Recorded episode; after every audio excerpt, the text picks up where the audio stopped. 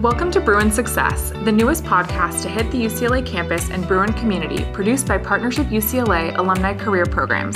I'm Katie Russo. And I'm Christian Chavez.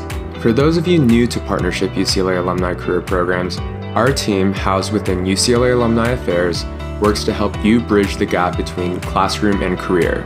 You spend a few years here at UCLA, you graduate, and life comes at you fast. What's next, and what does alumni life look like?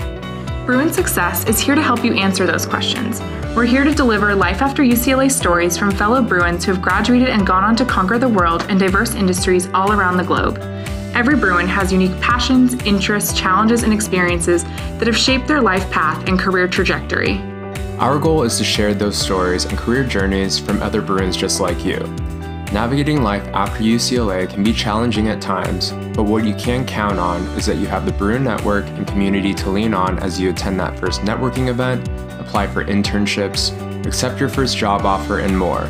No matter what, Bruins connect on a shared spirit of optimism and strive for excellence in everything we take on. Bruins seek success in all we do, but the truth is that success looks different for everyone. Success doesn't always mean a CEO title or a six figure salary. Success for many translates to finding a job that excites you, even through the stress, and a career that makes an impact or creates meaning in the world. Bruin Success shares the stories of our inspiring, diverse alumni making a difference and finding success in their own corner of the world.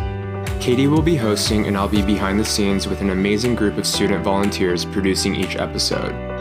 Now that you know who we are, subscribe to the podcast, connect with us on social media, and join us each week as we interview UCLA alumni for their advice and wisdom as you find your own success.